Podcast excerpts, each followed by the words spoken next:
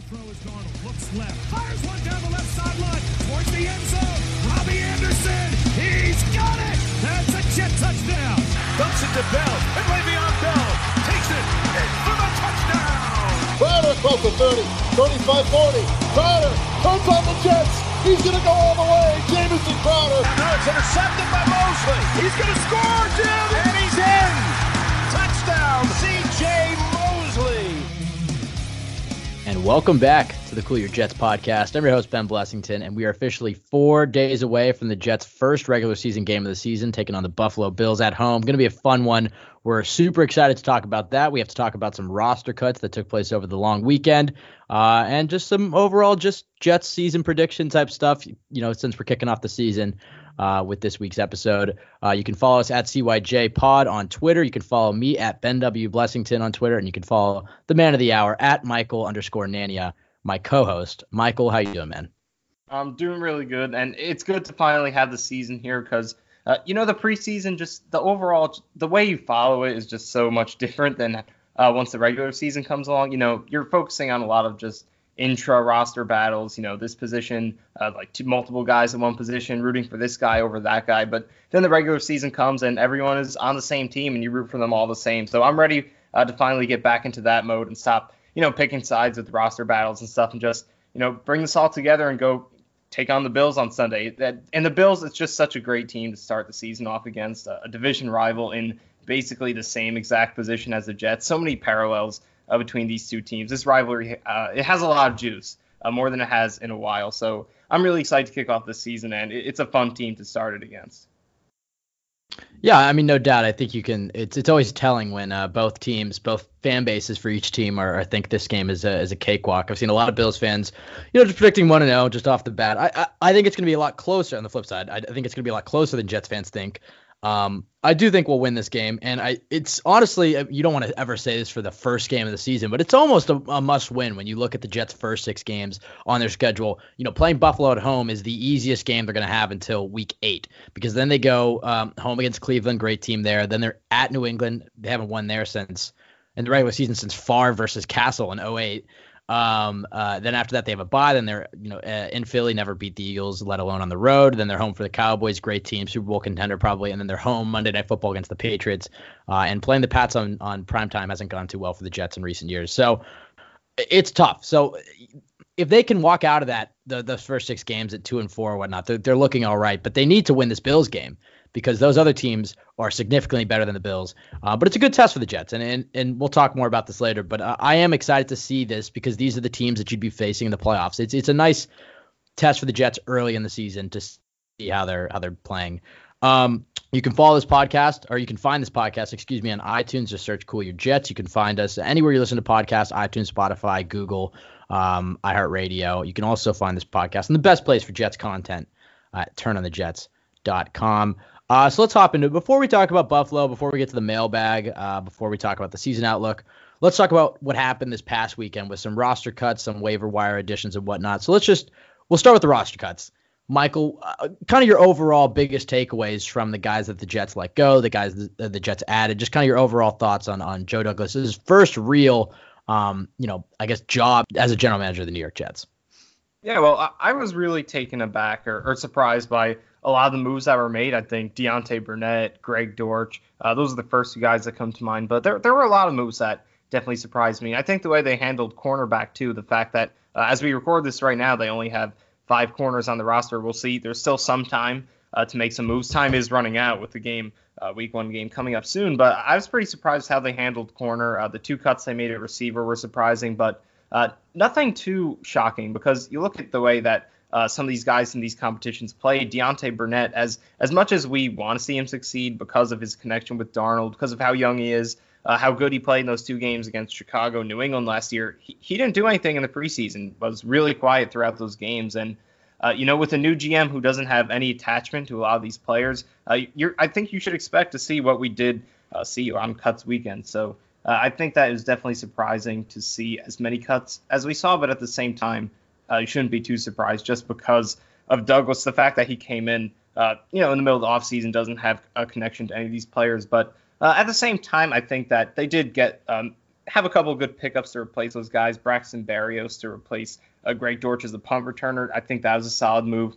Berrios has a really good track record of good punt returning over the course of his career with Miami in college and then New England in the preseason this year. So just overall, there were definitely some cuts that surprised me. But at the same time, it nothing too, I don't think any of the players that were cut necessarily are going to be is anything too. And of course, Ja'Kai Polite, who I haven't even mentioned yet, but that's another topic in and of itself. But none of the players that they cut, I think, is anything that I'm going to get too worked up over, because there's a reason these guys are getting cut. There's a reason they're in that conversation. It's because they're fringe talents. So I think it was definitely surprising, but I like the pickups, some of the pickups that they made to replace these guys. And, Greg Dortch did surprise me because I think he deserved to have that returner spot, but I do like Berrios taking his spot, and they did put Dortch on the practice squad, which I think is deserved. But, overall, it's just you have a new GM who comes in midseason. You're going to see a lot of cuts because he doesn't have a connection to a lot of these players. Yeah, I think that's a good way of getting the accurate best 53 players on your team. And I think we talked about this on either our first or second episode that we did, that we generally don't like to disagree with a lot of these cuts because, look, we've seen maybe 25% of what the coaches see. The coaches are with these guys in the film room. They're with them every day on practice, even when it's close to the media. They see everything. They know how they are in the locker room, whatnot. So it's hard for me to sit here in a dorm room in Syracuse, New York, and criticize the Jets for cutting Deontay Burnett because I saw some videos of him at on Twitter that I thought. I was a fan of Deontay Burnett. I thought that most times that he hit the field, he did impress or at least look like he belonged. But when you don't contribute on special teams, and I'll give credit to the boss man, Joe Caparoso, who runs Turn on the Jets, for calling it out. He said, and he got a lot of hate for it, but he's like, don't be surprised if the Jets cut Deontay Burnett. As you said, a bit of a fan favorite, him and Dortch. But when you don't contribute on special teams, it's hard to make this team. And with Dortch, it's one of those things where it was kind of the opposite, where he was a main contributor on special teams, but what was he bringing to the receiver room? And we see that, kind of the overall takeaway for me. And I don't think this roster is done, but now you're entering game week. So the guys that are going to make the biggest impact on this Sunday, are there. I could see them adding another receiver, another corner, or whatnot. But that's the biggest takeaway for me. They only kept 5 receivers, and it's like, okay, so you have 3, 2 of them. Between Enunwa and Crowder are fairly injury prone. The other one is 6'3", 190 pounds, and now he's going to be not just running go routes, so you have to worry about health with him a little bit more. And if you're only going to carry 5, your other 2 is Josh Bellamy, who's a fine receiver, not a good or great receiver, and he's pretty much on the team for special teams. You can't have just another guy who's just there for special teams. So the Dortch cut makes sense to me. They get him in the practice squad. If anybody goes down, they can bring him up. I'm excited for him. I'm excited for his potential. I think next year you'll see him take big steps as a receiver. But I'm excited for him. Yeah, I was a big fan of the Braxton Berrios signing as well. It's been a while since the Jets have poached a real good talent from New England. And judging by the reaction of Pats fans, they seem pretty upset by this one. So let's hope this is the next in a long line of Jets Pats having success with the other team. We still need our payback for Danny Woodhead. Let's just hop into most surprising cut. And I think, Michael, for us, it'd probably be the same answer, even though, some of us were surprised by Deontay Burnett's release. Some of us were surprised by Greg Dortch. I think the main one, and you mentioned him earlier, Ja'Kai Polite, which a lot of people saw, thought of him as safe. He's a third-round pick.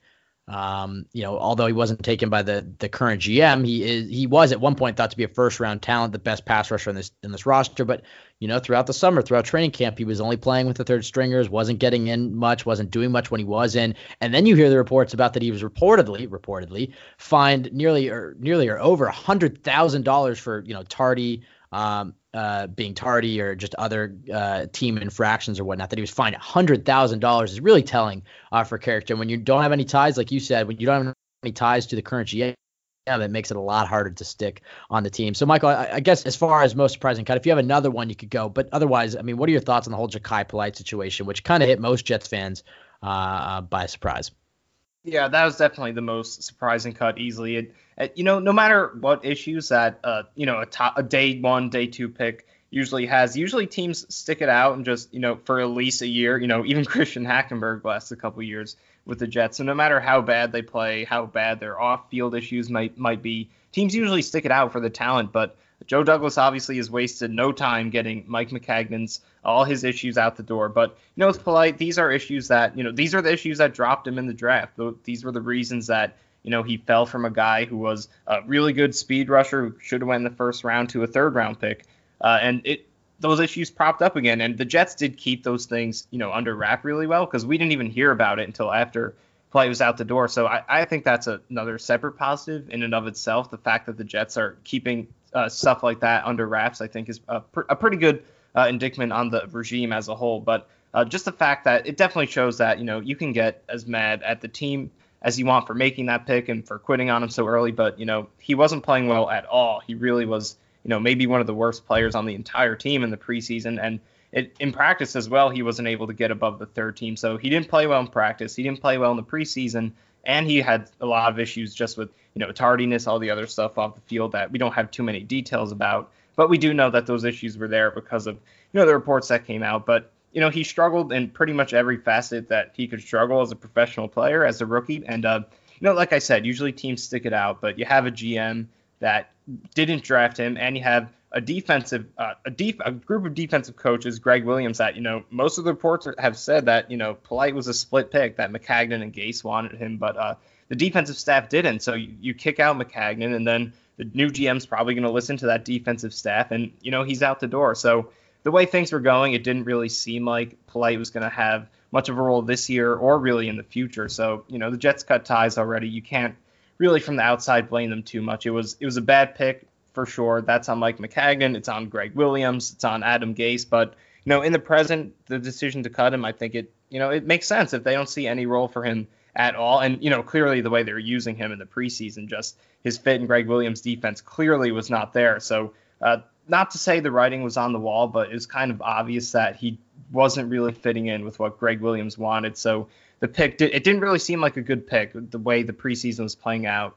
You, in hindsight, questioned why they would pick that kind of player if they were going to try and, you know, not let him use his best skill, just go after the quarterback instead of playing such a versatile edge role. That's not Polite's game, but, you know, it makes sense, I think, if they didn't think he was going to have a role this year or in the future, then to just cut ties with him. And the rest of the NFL didn't take a chance on him either. No one picked him up on waivers. So, you know, most of the league probably knows about those issues and they saw his tape and no one else was really too high on him either. So, you know, it just goes back to just a poor pick by Maccagnan, Gase, Gregg Williams, just that entire process back in April when the pick was made. But right now, definitely a huge surprise, but it makes sense given what we know. Yeah, no doubt. I mean, it's one of those things that when Joe Douglas had his opening press conference and his quote was, "We want guys who hate losing more than they love to win," and everything was talking about building a culture, and you want guys who, you know, really want to win. You see, even Braxton Berrios, this is a guy that was a leader for Miami. He wants leaders in this team. That's kind of Joe Douglas's mantra, right next to you know, building through the trenches and whatnot.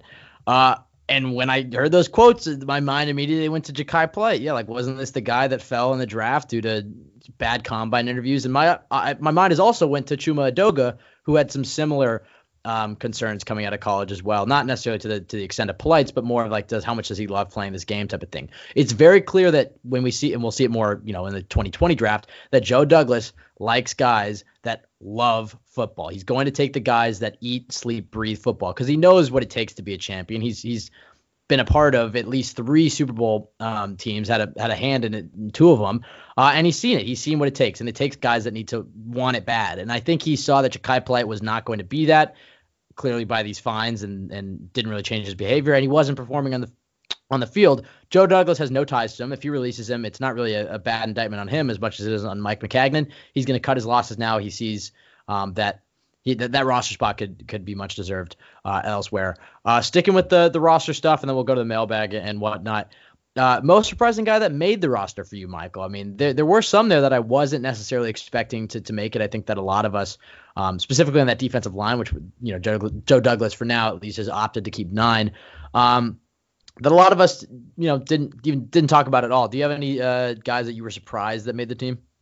Yeah, three come to mind for me quickly, and all of them are on defense. The offensive roster, other than the two cuts at receiver with Burnett and Dortch, mostly panned out the way we expected it to. But defensively, there were three guys who made the team I didn't expect to be on there. At cornerback, Arthur Millette, he was a surprise.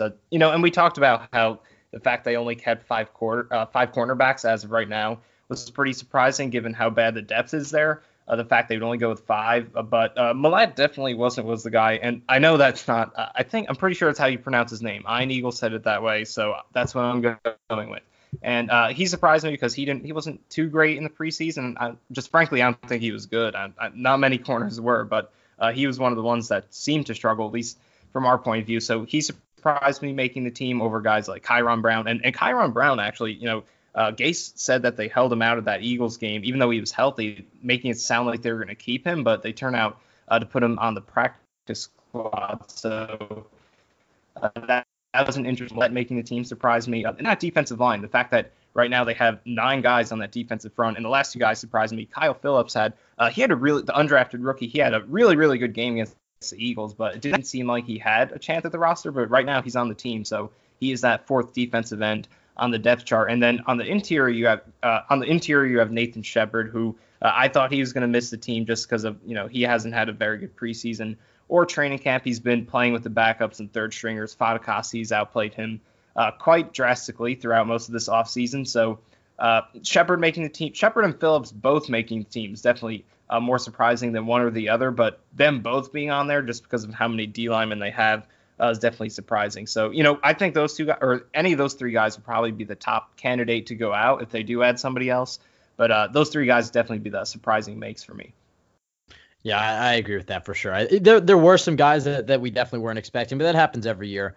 Some stuff that we were expecting, though, was a new kicker.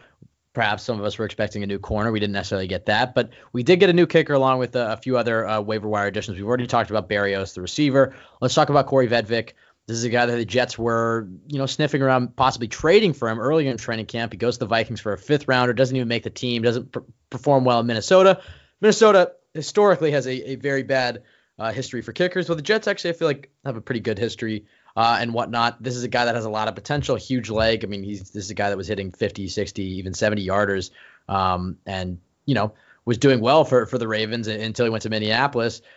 Michael, kind of your thoughts on Corey Vedvik. I mean, I know you were a big Jason Myers guy towards the end of the season. We've talked about ad nauseum, about the decision to let him and Roberts both walk. We both kind of can see why Mike Maccagnan actually did that, but then the succession plan wasn't necessarily there. But there's a scenario where the Jets have completely walked into their franchise kicker, that this guy can put away some of the jitters that he had the past few weeks and go back to more the prospect that multiple NFL teams were interested in trading for only a few weeks ago. But Michael, your thoughts on Corey Vedvik? Yeah, so he's a really interesting wild card, and like you said, he's shown the signs that he could potentially be that kind of franchise guy. Obviously, he's young too, so the longevity's potentially there. But the Vikings traded a 5th-round pick for him a couple weeks ago. Obviously, they look very stupid for doing that now, but it just goes to show that the fact that they valued him that high. And I know fans don't value film on kickers at all. We just look at the field goal percentages and stuff, but they're still looking at that. They still look at technique, things like that, to just see what kind of potential these players have, even though it doesn't seem like a position where you do that. But the fact that a team would trade a 5th-round pick for him goes to show that there definitely is talent there that teams see, and the Jets were rumored to want to give up a conditional pick for him as well. Good thing they didn't. We'll see how it pans out in New York, but he was really good in the preseason for the Ravens last year. I think he missed 1 field goal last year, and he was perfect with the Ravens in this year's preseason. He was 12 of 13 with the Ravens over last year's preseason and this year's preseason. He's still perfect on extra points. Even with the Vikings, he's made, I believe, 4 50-yard field goals with the Ravens. But with the Vikings, after they trade for him, he went 1 for 4 on field goals in 3 games. I believe all those misses were under 50 yards too, so that could play into why they cut him. But with the Vikings, they've had some kicker struggles recently. Dan Bailey struggled with them last year. Historically as well. He struggled in their environment, and Baltimore on the other hand, they usually do good with kickers. But we'll see how he does in New York. He's going to play with an elite, godly, all-world holder who just made the roster, Lachlan Edwards. Let's go, year 4 for him. But in all seriousness, he has shown signs of being a really good player, so hopefully we get what he showed in Baltimore and not Minnesota. Undoubtedly. And then the 2 other additions, Bennett Jackson and John Franklin Myers. Jackson, a safety, defensive back. It seems like he might be able to play some corner in a pinch as well. And John Franklin Myers was a guy who was on the Rams, was a 4th-round pick last year, I believe, had 2 strip sacks, 1 in the Super Bowl against Tom Brady. That's a really interesting signing to me. I believe he's only 22 as well, and I think that's just a perfect fit for Gregg Williams. It's becoming clear that Williams wants to play way more 4-3, especially with the injury to Avery Williamson. So now with a guy like John Franklin Myers, who is a 4-3 defensive end, I mean, he will probably find a role in the 3-4, but it's not necessary since they have so many defensive linemen. You know, when they're in the 3-4, they can keep Henry Anderson out there. But in the 4-3, you can bring in a guy like Franklin Myers. You can bring in a guy like Bronson Kaufusi, and those can be your 4-3 defensive ends if you need it. Really intrigued by him. Statistically, creating turnovers is how you win on the defensive side of the football. And if this is a guy that has a knack for the strip sack, I mean, I guess it's only two examples. But if this is a guy that can just get any sort of pressure coming from that defensive line, it's greatly needed and greatly appreciated for the Jets. So I'm intrigued by that signing. I think that was a great claim by Joe Douglas. And Bennett Jackson, I don't know much about. All I know is that he's from Jersey, went to Notre Dame, went to the Giants, kind of hung around there for a bit, won a starting job, then got injured and hasn't played in a regular season game to this point. But Joe Douglas, I'll put it this way. I'm at a point right now with Joe Douglas, I guess it's the honeymoon phase, because he hasn't necessarily made a mistake just yet, that anything he's doing at the moment that I'm trusting, that I, you know, and it might just be because it's a new GM, but it's also because I do believe in Joe Douglas's ability to build the team. This is the first time in my life that I felt that way, that I felt like the GM and the management, even if they make a controversial decision, even like Ja'Kai Polite, I'm not going to sit here and roast him, not just because I'm being a homer, but because, look, I trust Joe Douglas as a football evaluator. I mean, I'm not saying Bennett Jackson is the next, you know, Ed Reed or anything, but I'm comfortable with him right now. Whereas with Mike Maccagnan, my whole thing was, is Mike Maccagnan ever really going to build you a roster that's going to win a Super Bowl? Sure, he might be able to find a guy when he's picking third overall like Sam Darnold or Jamal Adams, but I didn't necessarily feel like, was he going to be able to find those gems that fill out the depth and take you, into late January? Probably not.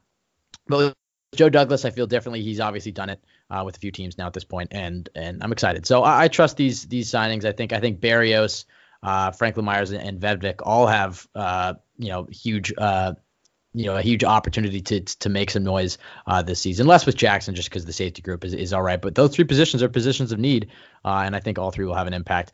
I think, like you said, we always have a honeymoon phase, whether it's a coach or a GM. You know, we're in it with Gase right now. No one liked that hire, but he's a pretty popular guy right now, but there's always a honeymoon phase. But it does seem different with Douglas because, and you know, you can compare him to Gase too. When Gase came in, there wasn't too much positivity around that. You know, we've worked to like it at this point for a lot of legitimate reasons, but it wasn't too popular at the time. But with Douglas, it's been really positive just, you know, from the time back to when he was a candidate before the Jets even hired him, he's looked at as the top option available at that time. So there's been a lot of positive just said about him from people who have worked with him, just all the players that he's found, been a part of finding with three really good franchises with the Bears, Ravens, and Eagles, two of those Super Bowl champions. And he was a part of three Super Bowls, two with the Ravens, the one with the Eagles recently. So I think there's a lot of legitimate positive reasons to like Douglas right now, other than just him being in the honeymoon phase. So I do agree with you on that. Yeah, and just having that close relationship between him and Gase just gives me a lot of confidence as to where this organization is heading. I guess the last piece of news we should touch on, and I don't want to mess this up because I don't want to mess up the name here, but the last piece of news we should probably touch on is the not that we have much to add on here, but the Jets swapping out team presidents. Seems like Neil Glad is moving on to kind of a senior advising role, and they named Jaime Elhai the new team president. I don't know how much of a say that Jaime will have in football-related matters. This might be more, you know, branding, stadium-related matters, you know, if Joe Douglas was ever fired type of thing. But he was reportedly very involved in the search for Joe Douglas and has become increasingly involved over the past few months. So this is probably something that's been in the works for a while there. Nothing much to add there. I don't know much about him. But let's go ahead and get to the mailbag. Small mailbag this week. We asked for questions kind of late, so let's just go ahead and jump in. From @thejetranger2, what are you worried about, if anything, when it comes to Josh Allen? For me, it is not so much his arm, but our defense failing to contain on pass plays and him gashing us for yards on the ground. #AskCYJ. This is obviously referring to this weekend, and we'll have more on this game towards the end of the podcast. But three questions in a row that are all going to be about this game. So let's start with Josh Allen, Michael. Yeah, I mean, I agree. I think that is historically something that the Jets have always struggled with, is defending the running quarterback. Yeah, I don't think Josh Allen is as bad as a lot of Jets fans think he is. I do think that, I mean, obviously he has a terrific arm and he has great athleticism and whatnot. And the same thing goes for him as it does with Sam Darnold and any other rookie quarterback jumping into the second year, that he's going to improve. This isn't the Josh Allen that you saw last year. This, I mean, maybe he is. I guess for Jets fans, we hope he is. But this is a guy that is probably more refined as a passer, at least slightly. I wouldn't discount his throwing. I wouldn't discount his deep ball, especially with the Jets situation at corner and Trumaine Johnson battling a hammy. You know, those are always risky for corners. And the Bills also had an interesting strategy this year where they invested more in smaller receivers that can get space so Allen can hit him deep, whereas last year was, let's go with the you know, Cam Newton with Calvin Benjamin model, where let's just get these big receivers that he can throw up to. But this way, I guess the Bills' thinking is that if they, you know, can get small guys that are good at separating, that Josh Allen have a higher likelihood of hitting them. John Brown is a guy that had, you know, I think he at one point was leading the league in deep balls last year for the Ravens. I'm not the analytic guy, that Michael. That's more your part. All I know is, you know, he was on my fantasy team and he had a nice little stretch there. So yeah, I mean, him deep is definitely a concern for this Jets defense. And anytime you have a guy who can throw deep that can also run, it's a deadly combo. I'm not afraid of Josh Allen more than I am of other quarterbacks. He's certainly the worst quarterback that the Jets are going to face in their first six games. But yeah, that running is definitely a concern, and it's something that Gregg Williams has preached presumably the past few weeks. But Michael, any thoughts on Josh Allen and your fear for him running the football? Yeah, so obviously his legs are, you know, his best weapon so far. You know, Bills fans and, you know, the Bills themselves are hoping that he can add some more with his arm. But, you know, he's already probably the best running quarterback in the league. If not, he's right up there with Cam Newton, top three at worst. But he already showed us that he can make a lot of plays with his legs, and he did against the Jets last year.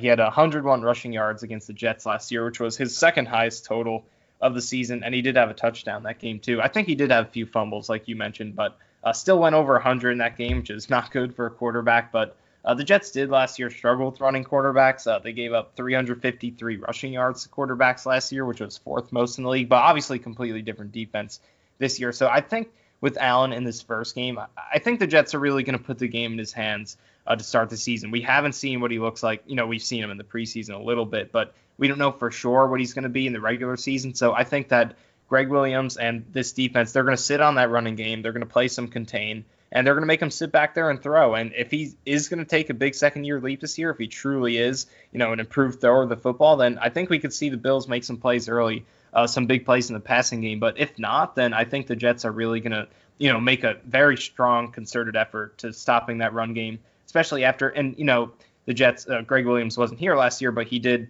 you know, take a lot of the same players on this defense were here when he had a big running game last year. So I think that Williams is really going to focus on that. And, you know, if Allen is as improved as he potentially could be with that arm talent, then I think that the Jets are going to have to do a lot of adjusting and then maybe, you know, sit on that a little bit more. But I do think that they're going to make a pretty strong effort to stop that, because as of right now, based on what we saw last year, that run game is definitely his greatest weapon, not even close. Undoubtedly, it's a skill that scares me as a Jets fan. But as I said, he's not the most frightening quarterback that the Jets are going to face over the next few weeks. I'm much more concerned about the matchup next week on Monday with those receivers. But this is going to be a tough game. Let's hop into the next one from @Ezio the Legacy. What is the Jets' biggest weakness that could cost them against the Bills? Well, outside of stopping Josh Allen from running, obviously it's got to be the corners. And what I talked about, getting beat deep with a guy who sometimes inaccurately throws the deep ball, with a guy who has this type of arm though that can just throw the ball pretty much from anywhere on the field. I mean, if he can be on his own 20 and hit, you know, 60-yard bomb, the Jets have to be on their toes. Marcus May has to be ready. He can't have any growing pains here because Josh Allen is going to fire deep. That's his specialty. He's not as good, you know, in those intermediate short passing plays. They brought in Cole Beasley to help with that, but his specialty is the deep ball, and the Jets with their cornerback depth, they're going to be tested early and often. So that's definitely the biggest weakness, that similar to those first few games in 2016, I don't know if anybody remembers that the Jets just consistently were getting beat by that deep ball. You know, Revis was starting to show signs of declining. That really tanked the Jets early in that season. And it's one of those things where if these corners aren't ready to play, it could definitely tank them. Again, Michael, any thoughts on that? Yeah, I think for me, I'm going to go with, that's definitely a good one. I would probably agree with you, but to go something different, I think that the Bills' front seven against this Jets offensive line will be an interesting challenge. This is a really good Bills defense. They were, you know, pretty much across the board a top 5 unit last year, not too much turnover, actually more, I would say, positive additions than losses. So that front seven against this offensive line will be interesting. Ed Oliver will be making his debut, and there's just so many parallels between these two teams, and one of them is Ed Oliver and Quinnen Williams, two interior D linemen taken near the top of this the 2019 draft. So obviously a lot of attention will be paid on paid to Oliver, but they have a lot of talent in that front seven. You have Jerry Hughes out there, just a ton of good talent that they have in that front seven. So they created a ton of pressure last year. That front was a part of them being so good defensively. So it's going to be a challenge for this new offensive line for the Jets, playing together for the very first time in a real game. So for Kalil, for Osemele, just that entire front from left to right, it's going to be a good challenge against this Bills front. All right, and the next question is from at Dejia P01 or 01, excuse me. Edge is an issue, but in a close game with Bills, a kicker with zero experience scares me. Jets really goofed not keeping Myers. Thoughts? We've talked a lot about the Jets' decision to not keep Jason Myers. It's one of those things where Mike Maccagnan made the decision that he bet that last year was the outlier for Myers. And look, that's a fair decision to make. I mean, it's one of those things where towards the end of the year, after he got the Pro Bowl bid, people don't really talk about this much, but he missed a few kicks there towards the end, weeks 15, 16, 17. Yeah, he did. So, and in two close games that they lost also. And two close games they lost as well. I mean, he was helping out with the tank, but I think Maccagnan kind of made the decision probably then. Yeah, but I am concerned about Corey Vedvik. What exactly do the Jets have? Because there's a chance the Jets are getting the Ravens version of Corey Vedvik after he gets a week with Lack, the Supreme Emperor, God, Lord Edwards, and Brant Boyer. There's a chance that we're getting the Ravens kicker, the young stud that other NFL teams are trying to trade for. There's also the chance that we're getting the Vikings kicker who got cut after giving up a fifth-round pick 3 weeks ago. And you have to be pretty bad for that to happen. So it scares me as well. I do think this will be a close game, close-ish game. I think the Jets will ultimately win, but it'll be a tough game for sure. And it's a game that the Jets, going up against this Bills defense, are going to have to make their field goals. So I'm scared. I'm not necessarily kind of like with Allen running. I'm not necessarily petrified. I think there are other things in this game that are more concerning. But yeah, I mean, kicking this, we'll see right now who Corey Vedvik is as the New York Jets kicker, because if he starts shanking kicks here, I mean, if he misses three kicks in this game, we're going to know that he's probably not the answer for the rest of the season. So it's a big test for Corey Vedvik, but I'm hoping it pans out. And I do have confidence that he can kind of right the ship if he can just get out of his head. Michael, any thoughts on Corey Vedvik and his debut? Yeah, it's definitely a question mark, and we're going to be nervous about him. And until he proves otherwise, has a few really good, perfect games in a row. But, not a lot of teams have serious struggles with kicker every season. Usually there's one, maybe two, but when they do, you usually see it from the very start of the season. So, the guy will struggle with, in their first game, miss a couple game-winning attempts, extra points or whatever, and then they'll end up rotating through, maybe two, three, maybe even four guys until they actually find someone they can rely on. So if he is going to be an issue, we are probably going to see it from the start, because if he starts hot and then he starts struggling, then at that point the Jets are probably just going to roll with him. But the start of the season is going to be pretty interesting, because he's either going to kind of lock down his spot or start putting the Jets back on that carousel again. So it'll be interesting to see which version of this guy we get, because obviously he's talented, but he's had some rough moments too. Even in college, he actually only attempted 16 field goals in college, all in his last season, and he only made 10 of those, which is 63%. So you really don't know what you're getting with this guy. He's shown some really high points, but some really low points. Kind of like the guy who the Jets had last year, who ended up making the Pro Bowl. So it's hard to catch lightning in a bottle twice, like they did with Myers last year. But we'll see. It can hurt you, but at the same time, it's valued the way it is for a reason. They have to be really bad to hurt you, and if your game's coming down to them anyway, you probably should be playing better in some other area. So it's worrisome. It'll be interesting to see what they get out of him, but we'll get to that. Once it becomes an issue, then we'll start worrying about it. All right, well, that'll do it for our mailbag as far as that goes. Only three questions. A short week, but yeah, I mean, Corey Vedvik, it's a big week for him. Let's hop into, before we go, zero in on the Jets-Bills matchup as a whole for the last part of this podcast. It is opening week. It's our opening week podcast, I guess. I mean, we've had a few episodes throughout the preseason or whatnot, but we're getting excited for the regular season. It actually feels like football. Real football is coming to life here. Let's do a bit of a season outlook type of thing, Michael. I guess for you, I know we've done some record predictions and stuff. Actually, let me save that for the end. Let's start with, we were talking about this before the show. X factors for the season. I want a guy. We'll start with a guy who's a surprise guy. And a lot of times they say X factor, Jameson Crowder, whatever. No, I don't mean like that. I mean a guy that nobody's really talking about, nobody's expecting much from, that is going to emerge by the end of the season as a guy that the Jets are going to be counting on, hopefully for years past this, but as a guy that can be remembered as being a integral part to this team.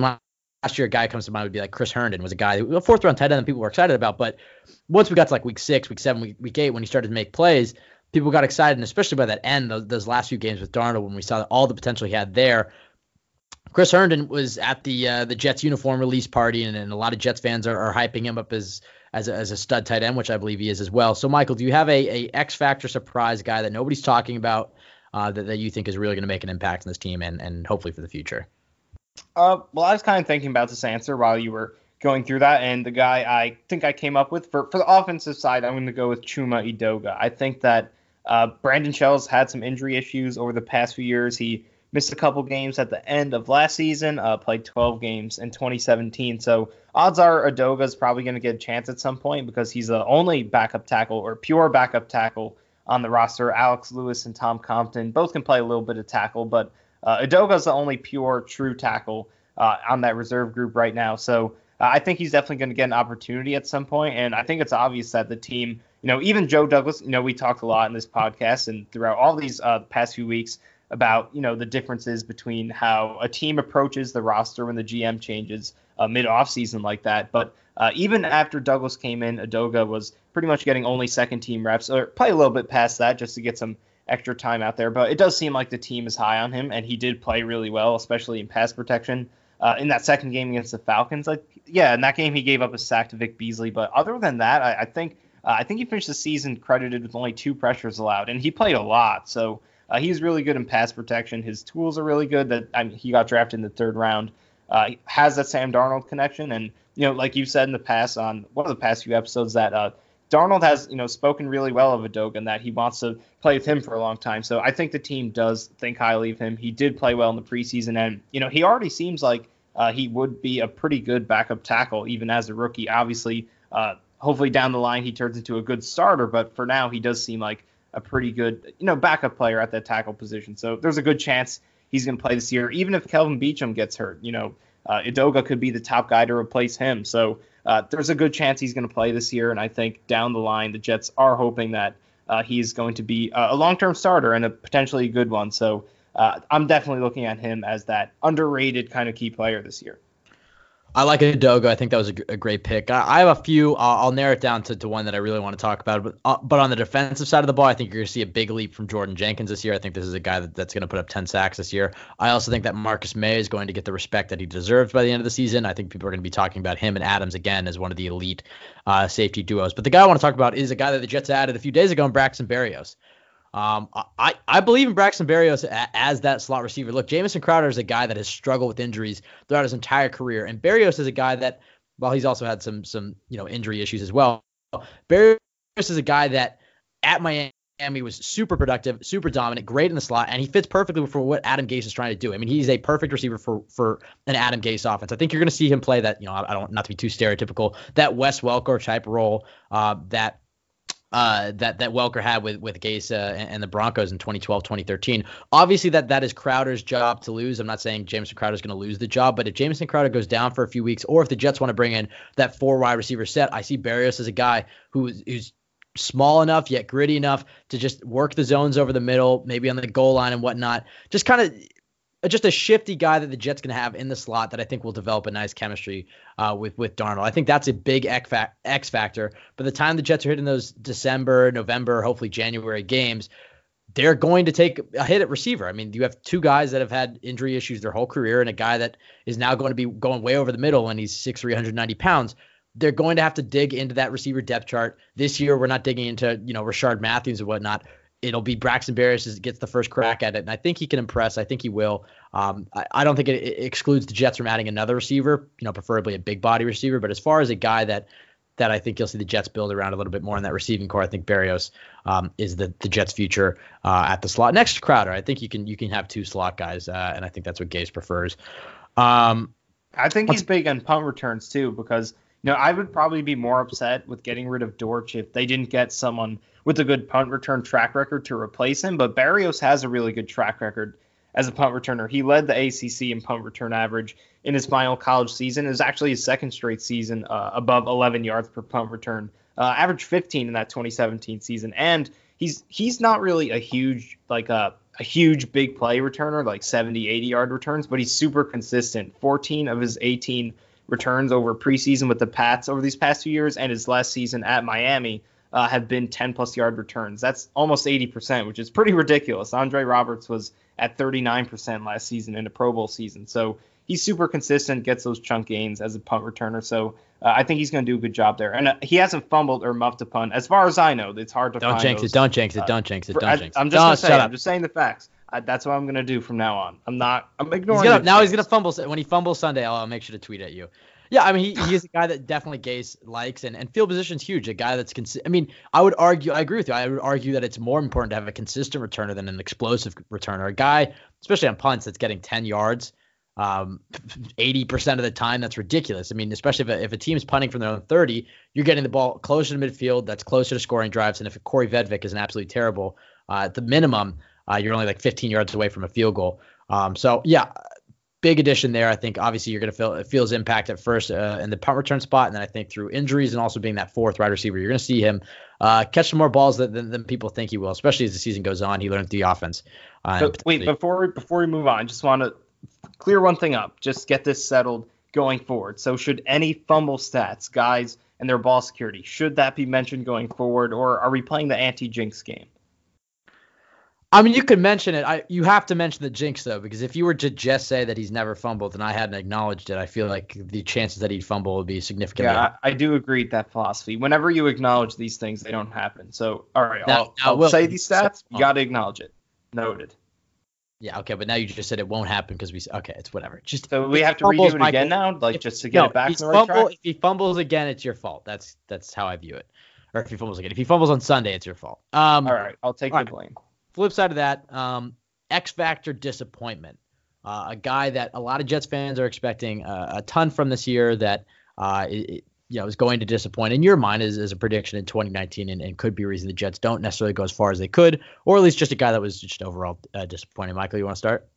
Yeah, I think on offense I'm going to go with and it really hurts to say I love this player, but I'm going to go with Quincy Enunwa just because when you look at how many targets the Jets have on offense, you have three receivers who are going to be a big part of this offense, a guy you tendered who's in position to be the top receiver in Robbie Anderson, two guys who got pretty big deals in Crowder and Enunwa. You have Herndon, who was one of the best, maybe the best rookie tight end in the league last year, and you have Le'Veon Bell, one of the best pass-catching running backs ever. There are a lot of targets to go around. Someone's not going to put up the production that we expect them to. I think we look at all these guys and see the potential for them to have a big year, but someone's going to have to take a hit in the stat sheet, and I think it's going to be Enunwa. I love the chemistry that Robbie Anderson and Sam Darnold had at the end of last season, and I think Anderson is just overall his all-around game is really underrated. We know how good he is deep, but I think he is a lot better in that intermediate game than people give him credit for. When he was having that production at the end of 2018, when he's one of the most productive receivers in the league, he didn't catch any go routes. So other than that Buffalo game, the Houston and Green Bay game, no go routes for him. So I like him. I think he's going to have a big year. Crowder and Darnold, I think that's been hyped up a lot. I think that's legit. I think those guys complement each other really well. Crowder's really good on those corner routes. He was in Washington, and Darnold's really good with those. Bell's going to get his production. Herndon, I think, is going to get his when he comes back. So Enunwa, I think, not that he's going to be a bad player. I think he's still going to help the offense a lot, make the most of his touches. But just in terms of overall, fantasy production, I think he's going to be under 700 yards on the season. And I think people find that pretty disappointing, and it is. That's not really what you're expecting. I have a guy getting as much money as he did, and I do think because of how much money that they spent on Crowder and just the fact that maybe Robbie Anderson won't be able to stay around now. The money they gave Enunwa is kind of questionable just because of his role and some of the other players they have there. But at the same time, he's definitely going to help the offense make the most of his touches. He does bring blocking to the table. Off the stat sheet production that, he's a great blocker, so he's going to bring that to the table. So he's going to help the team. But from a fantasy perspective, I think someone's got to take the hit. I think it's going to be Enunwa. Yeah, I mean, this might be a bit of a homer take for me, but I actually disagree with that. As far as Enunwa goes, I mean, I have my separate disappointment X factor, but I actually think Enunwa is going to have a big year this year. I think just allowing him to run, and I know you were just kind of forced to say somebody, but allowing him to free up his route tree and whatnot. I think we saw glimpses of it in 2016. I know he got hurt, and then he was Mr. Bubble Screen last year. I'm excited about Enunwa this year, and I think I mean, I'm not saying he's going to put up massive numbers, but I think that money could be well spent there. He's a guy that's always been exciting. I mean, he's a guy who looks like a linebacker, runs like a running back, and catches like a receiver. So I think he's an interesting piece for the Jets to have, for Adam Gase to play around with, and I think they'll have fun with him. And especially since he's our only big body receiver at this moment, I think he'll have a big role. As far as disappointment, your guy, can I just say a little bit more about Enunwa? Because I don't want to talk negative about him. I love his skill set. And you talked about 2016. What they were doing, what Chan Gailey was doing with Enunwa in 2016. If Gase can do more of that this year, he can be a beast. The way Enunwa played, the performance production he had on post routes and go routes that season was insane. He was catching everything, about one of those per game. And then last year we saw literally nothing. He didn't catch a single go or post route last season. So if Gase can get him away from, not taking too many screenplays, and, you have to give him those because he's so good at them, but just take those down a little bit, and it's good for his health as well. And get him more downfield touches, because this is a guy who, we talk about his physical profile, how athletic he is and how strong he is. But we've seen signs of him being able to use those tools with how good he was deep in 2016, how good he was in the screen game last year. So if Gase can mesh those things pretty well, not use him just in one role, then he can be a beast. He can have a huge season. I could see him putting up 1,000 yards. But I just think that when you look at how the production can potentially be distributed this year, someone kind of has to have slightly disappointing numbers. So I do lean towards Enunwa just because of the injury issues and the fact that I kind of like the connection with Darnold a little bit more to other guys. But Enunwa is super talented. He can have a big season this year. It wouldn't surprise me at all. Yeah, those are fair points. And as I said, you had to choose somebody, so you chose him. I understand that, but yeah, I disagree with it. But my answer is not as far as one of the guys who's going to have to share targets from Darnold. It's the guys who are going to have to be protecting him. Offensive line as a whole, I mean, the obvious answer here is corners. That, that's going to be the thing that sinks the Jets, and I think it will. Not too much. I think the corners will struggle is what I'm trying to say. I don't think we have hidden all-pro corners on this roster. I don't think they'll be as bad as people expect. I think that the talented safety, and I think the pass rush is going to be there this year with Gregg Williams. I don't think it's going to be as maximized. I also think the Jets defense is going to be able to force quite a few turnovers. So I think they'll be a team that gives up a lot of passing, or gives up a lot of yards, but is generally pretty good in the red zone, getting after the quarterback and creating turnovers, which is the three biggest things you want at a defense. So I'm not too worried about the defense side of the ball. I'll go to the offensive line. Look, you talked about it earlier. They haven't played together. All five of them haven't played together yet. There we go. I got it. And the depth there is fairly shallow. I mean, Joe Douglas has done a good job of patching it up, bringing in Ryan Kalil, moving Jonathan Harrison back to center number 2. They traded for Alex Lewis. Mike Maccagnan brought in Tom Compton, whatever, and he also drafted Chuma Edoga. But yeah, I don't think Brandon Shell is that good of a player. I know his first year there was some hope there as a pass protector and whatnot. I think he's gone downhill. I don't have much faith in Brandon Shell as a right tackle, and I don't think he's the right tackle of the future. I think that's Edoga. You look at right guard, Winters is a guy that has struggled to stay healthy, and when he has been on the field, I think he's underrated by Jets fans, but he's not a great right guard. He's probably an average right guard. I worry about him. Ryan Kalil, I mean, we haven't seen him at all. We don't know what type of shape he's in. He's an older player that was declining last year. Played in the green and white scrimmage and was, snapped a few balls over Darnold's head and wasn't ready for preseason. So we don't know what he's like. Now, granted, I have more faith in him because he's a veteran, because he's been in the league for 12 years and whatnot, to turn it around, especially as the season gets going. And I have a lot of faith in Kelechi Osemele, the guy next to him. I think that was a great trade for the Jets, and I think he'll be big. But then you go back to mediocrity, left tackle, Kelvin Beachum. I like him. I've interviewed him. He's a great guy. I think he's a solid left tackle. But at best, he's if you're going to rank all left tackles 1 to 32, he's probably in that 17, 18 range. And I think this year you're going to see him play at that 22nd, 23rd range. So overall, it's not a great offensive line. I'll counter this with Sam Darnold is good under pressure. He's one of the best guys in the league at this point, I guess, at shaking defenders and moving throughout the pocket, having great pocket awareness, and just kind of operating through chaos. However, the problem with a bad offensive line, even if you have a guy that can avoid, sacks like Ben Roethlisberger or whatnot, and make some crazy plays, is that they're going to suffer some injuries. And I'm worried about that with Darnold. We saw the foot last year, but I'm worried about the offensive line protecting Darnold. Darnold even took a few shots in the preseason.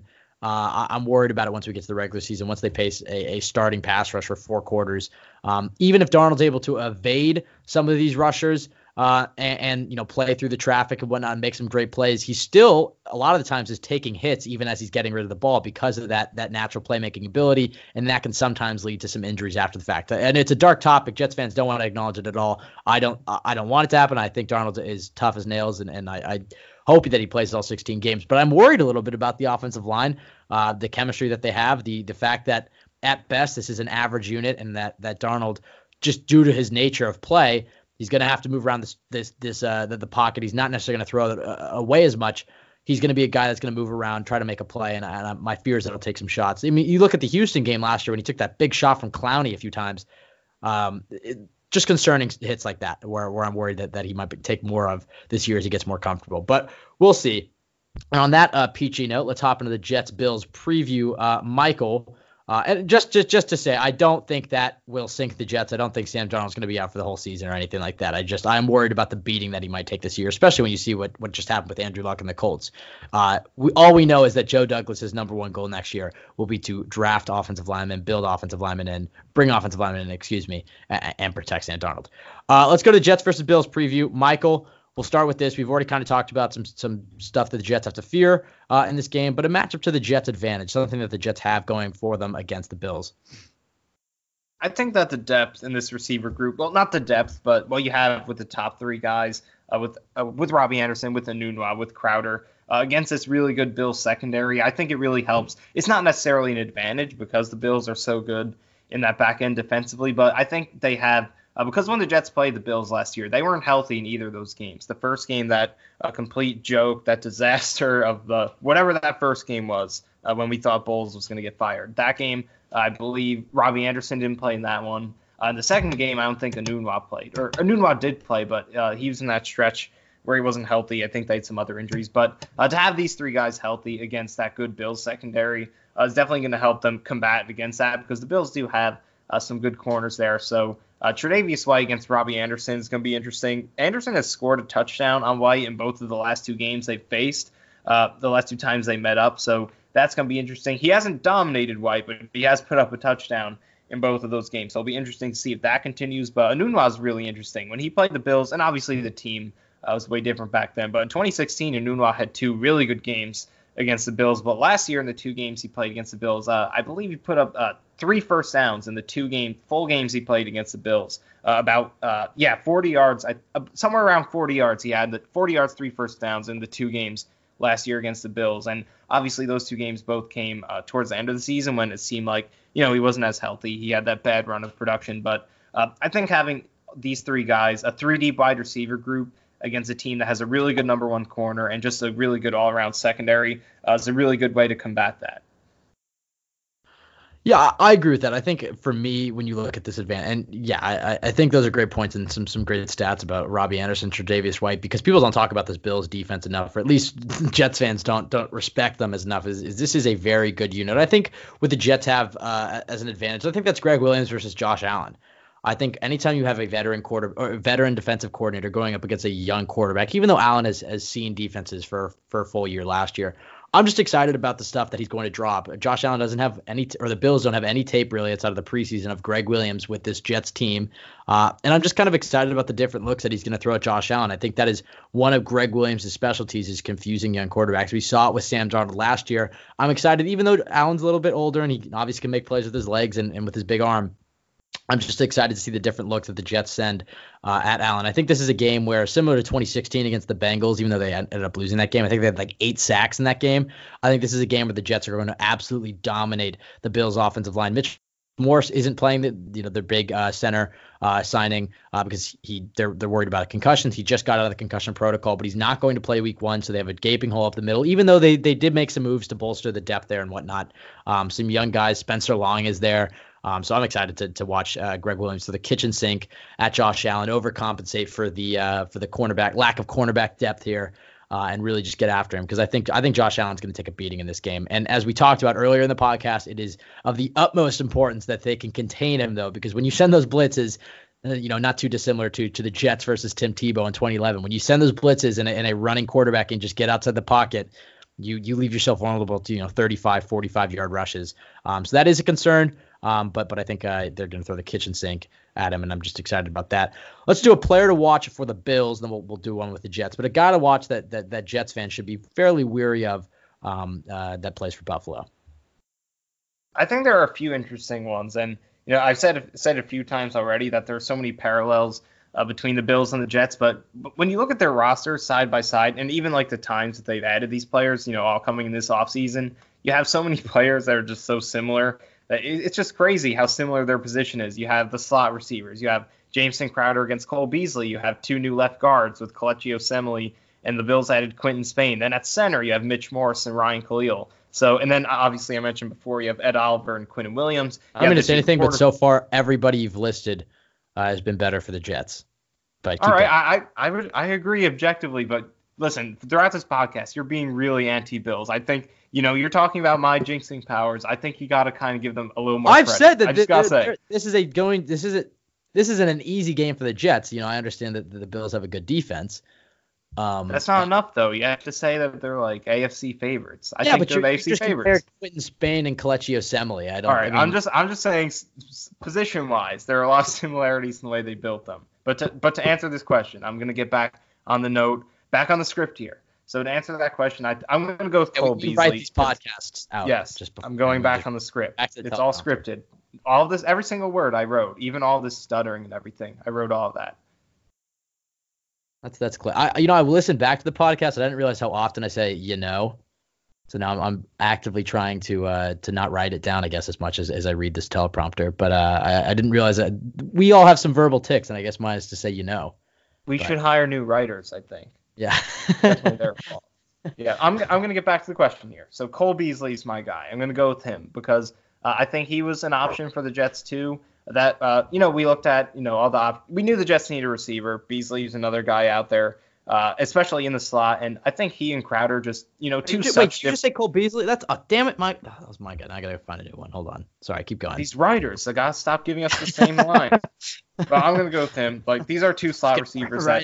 Yes, but they have very different games. You have Jameson Crowder, who's, a big play threat, can make plays down the field, really good yak guy. Then you have, but also struggles with drops a little bit. Then you have Cole Beasley, a sure-handed guy, doesn't drop a lot of passes, is really good in that underneath game, but isn't too dynamic of a yak guy. He's a few years older. He's more durable, but he doesn't make those big plays. So they're kind of like polar opposites in that slot game. You have the more explosive, younger, more athletic Crowder, but the more reliable, durable, kind of sure-handed Cole Beasley. So he's definitely a really good addition for Allen. I think a young quarterback who's kind of struggled with accuracy, to have a veteran underneath guy who has really good hands to dump the ball off to, just hit those 5 to 10 yard slants, is really going to help him. But he's going to be a good challenge for Brian Poole, I think, to start this game. No one really talks about Poole a lot when we're talking about this team, but he's a huge X factor. Any slot corner is, because those guys, week in, week out, are capable of either dominating a game or being the reason you lose a game. We've seen that with Buster Screen. So I think Brian Poole against Cole Beasley, that's going to be interesting to watch. So I'm going to be looking at him. Yeah, the other guy I wanted to say, but I'll just do a quick thing on him and then go to it. The other side of the ball to give this podcast some variety. I was going to say John Brown because, as I mentioned earlier, I'm worried about his ability as a deep threat receiver to create space against a guy like Trumaine Johnson or whoever he's going up against, but specifically a guy like Johnson who struggled with his hamstring or whatnot. Just utilizing a player like Brown going against him. If there's, for some reason, May is late getting over, we know Allen has the cannon to get it to him. So I'm worried about Brown getting over the top of this defense. But for me, I'm going to go to this secondary for the Bills, and specifically I'll go with the safeties. Look, we know Sam Darnold's a guy that likes to take chances. He's still a young quarterback, and taking chances is a good thing. You don't want a guy who's too conservative, but Darnold does have the tendency to try to fit it into these tight windows, and sometimes it leads to some incredible highlights, but other times it leads to, what the hell was this guy thinking? And that is going to be a thing that will happen throughout Darnold's career. Hopefully it's a thing that happens, less frequently and whatnot, but anytime you have a guy that is this much of a playmaker that is going to have to make something out of nothing throughout his entire career, he's going to have interceptions like these. Yeah, and specifically with Hyde and Poyer, I think they're arguably the best safety duo in the league. We don't necessarily know about Adams and May, considering May's health struggles and whatnot. But they're definitely up there as far as the best safety duo in the league. And their corners are no slouches either. You talk about Tre'Davious White. That's one of the top corners in the league. Levi Wallace and Teron Johnson aren't necessarily as good of corners. But between White, Poyer, and Hyde, those are three very good defensive backs. And I worry about Sam Darnold. It's his first regular season, first full game in Adam Gase's system. People aren't giving him enough credit that he is learning a new system. He's essentially a rookie again when it comes to some of these things, learning the language and whatnot of an offense. I am kind of worried about him forcing a ball into, maybe a tight window where Jameson Crowder is, because they're still working out some chemistry or whatnot. I don't know if it'll happen. It sounds like him and Darnold's, understands the offense, very well and has good chemistry with his receivers and whatnot. But anytime you have a guy that forces the ball like this and tries to make plays, especially when you're going up against a top secondary like this, it could lead to some turnovers. So I would say for the Jets fans, I would just watch the Buffalo secondary, because this is going to be something that Darnold's going to have to watch himself and has to be mindful of guys like Poyer and guys like Hyde, who are good at forcing turnover, good at picking the ball off.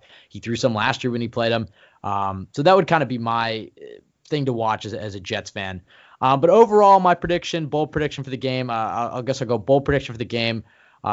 is that Sam Darnold is going to toss three touchdown passes. I'll set the mark there. He might throw an interception. I could see three touchdowns and an interception. And that's how the Jets win this game. I think it'll be close. I'm trying to think of the score for this. Now we can go to regular season scores, Michael, where they're not that weird. I'm going to say if Darnold throws three touchdowns, there's 21 points right there. I'm going to say Corey Vedvik hits at least one field goal. That's 24. And I want Le'Veon Bell to score a touchdown. So I'm going to say the Jets put up 31, Bills 23. Michael, what about you? Yeah, I think it's definitely going to be a close game. I don't see either team blowing this one out. I'd be surprised if it doesn't come down to one last drive. So I think definitely 20s is a good place to put this. I don't think it's going to be a grinding game, because I think we're going to see two really improved young quarterbacks in this game, two improved receiving cores with some more additions. So I think it's going to be that mid-20s game. It definitely doesn't have shootout potential. I'm more confident in that. I don't see this one going to the 30s, but I think kind of the score we saw last year, the Jets, don't I think it was 27-21 that game. Huh? Yeah. Don't mess with my fantasy for having Sam Darnold throw three touchdown passes and the Jets have a 30-point. I believe generally the early season games are positive for the offense. I agree that it's not like these two teams are offensive juggernauts, although the Jets now finally do have some pieces there. But generally, these early season games, you see higher scoring contests. And I do believe in Gase and the weapons that the Jets have. Everybody's healthy. I'm going to say the Jets put up 31, honestly. I see 31-23. But as you said. So I think I'm just going to go. For me, I'm going to go with 20. I'll say I want to pick the Jets to win. That is not. I just don't do it. It's hard for me to do. Listen. You criticized my jinx game before, but most of the time I'm really on to that, and I really make sure not to play that game. So I'm not going to make a score prediction. That locking that in right now. That's not part of my game. Why don't you just make a score prediction that the Jets lose, and then we're fine. All right. What's the over under for this game? I'm just going to make a call on that. There we go. That's nice, unbiased. I'm not taking any sides, just kind of going with the facts. It says right here 40.5, 40 and a half.